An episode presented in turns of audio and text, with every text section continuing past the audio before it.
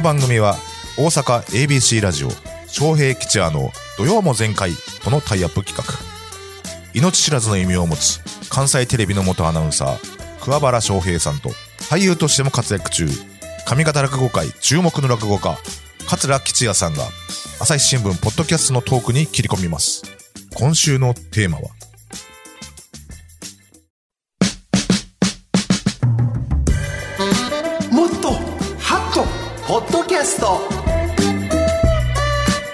ナーはフランスベッドがお送りします。今話題になっている無料の音声番組朝日新聞ポッドキャスト。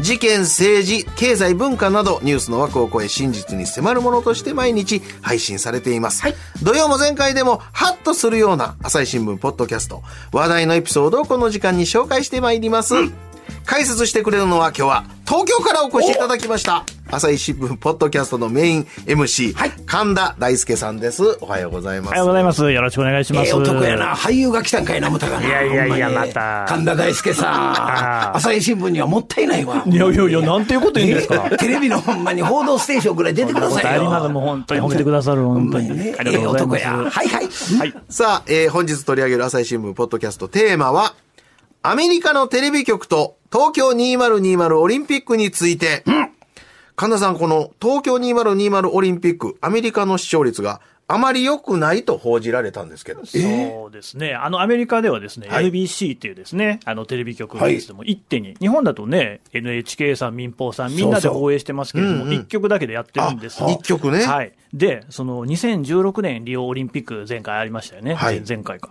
この時に比べると、42%、4割強、視聴率が減ってしまっえたと。えでもアメリカのために、決勝は全部日本の午前中やってるんですよ。そうなんですよなんで午前中見ないかんねん。そうなんですよところがアメリカのゴールデンタイムやから言うて我々は辛抱してたんです。これがねそれがアメリカで見てへんの。こんなことになってます。なんでやろええはあ、不思議ですね。不思議やなはあ、アメリカのためにやってんやで、あれ。いやいや午前中の。それはちょっと言い過ぎ決勝は。そうなんですよね。ほんまにもう本当に時間繰り上げて我々眠い目こすって見てんのは、アメリカさんのためやと思ってたら視聴率めっちゃ減ってたという。なんでやろなんでやろうね。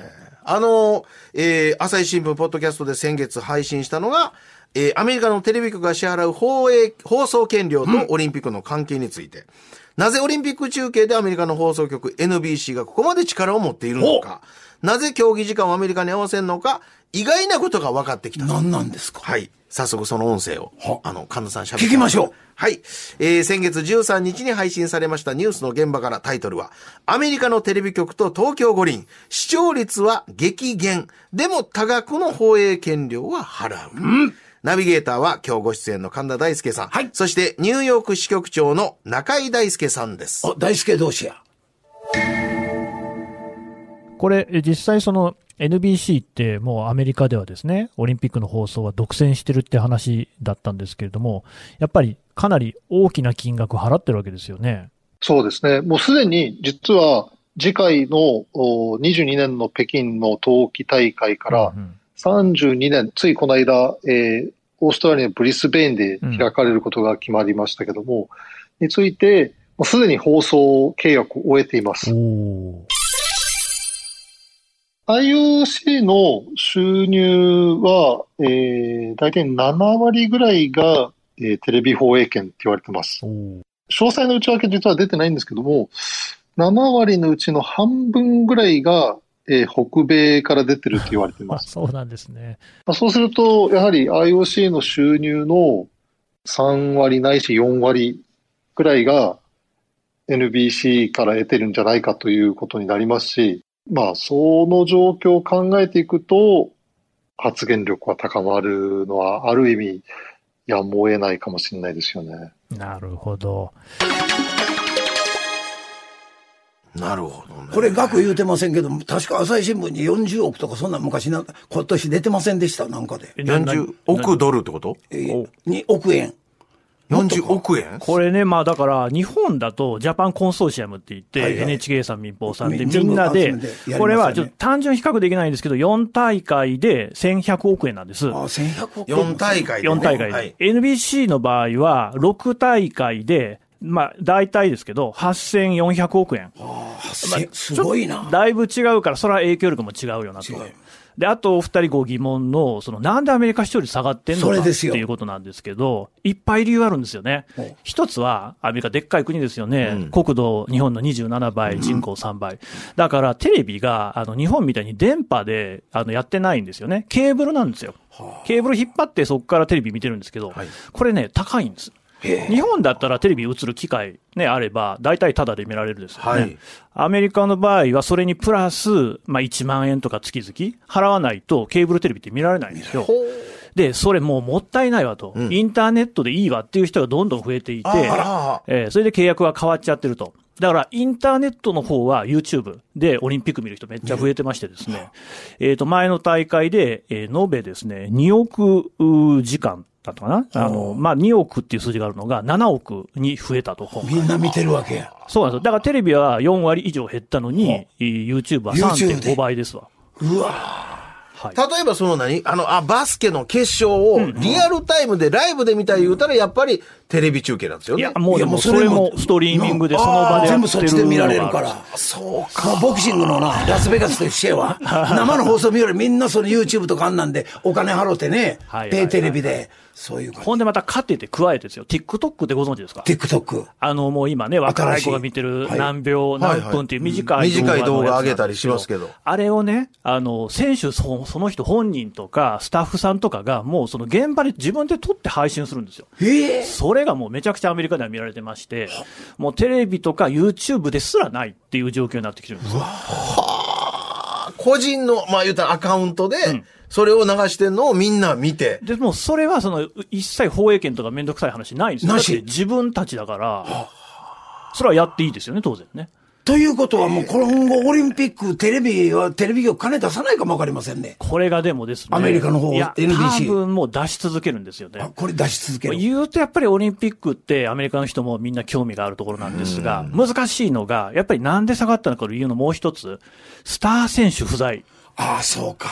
例えばウサイン・ボルト選手とか、はあともうね、水泳のマイケル・フェルプス選手、もう金メダル23個も取ってる人ですよ。いなかったんですよね。日本ではすごく有力な選手いっぱいいましたけど、アメリカがもう一つ盛り上がってない。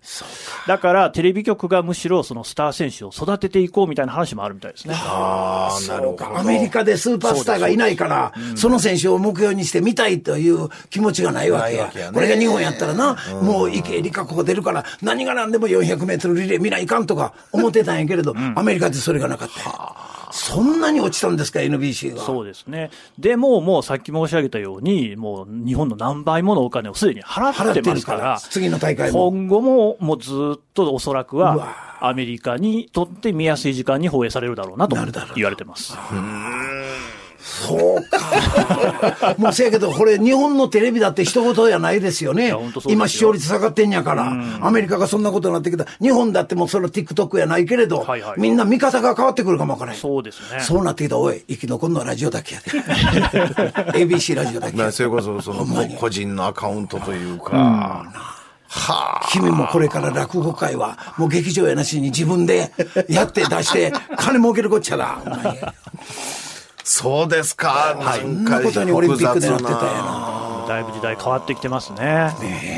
いや、だからでも、それやけど、あの何、この間のやったその東京も、建物作るのにお金たくさん出さなあかん。ほんで、それをまた維持していくのにお金かかって、オリンピック来たものの後にお金が残ってってもうみいう。んなもうえらいこっちゃ。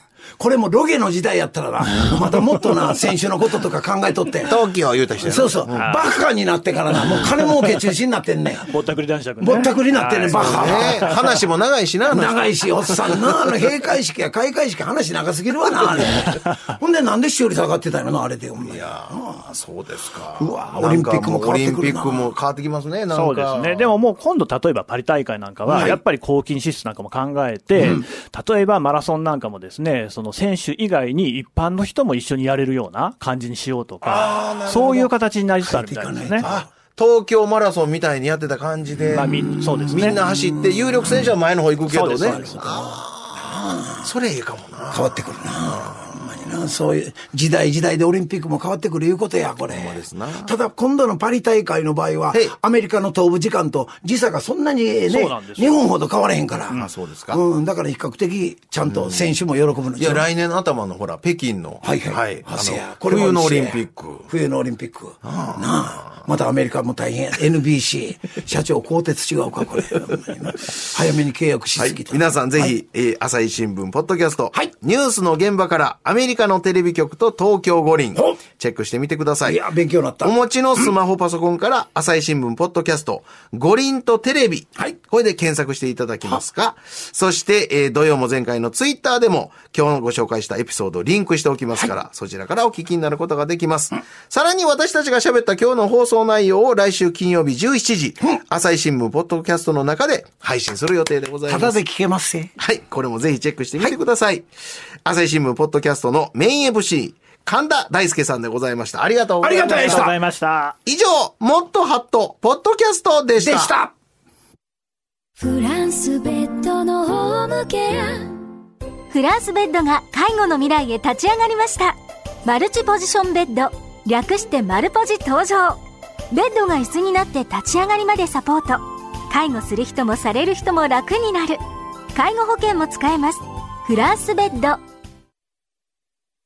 このコーナーは、フランスベッドがお送りしました。昌平吉也の土曜も全開は毎週土曜午前10時から ABC ラジオ AM1008kHz FM93.3MHz で放送しています。インターネットラジオラジコでも検索してみてください。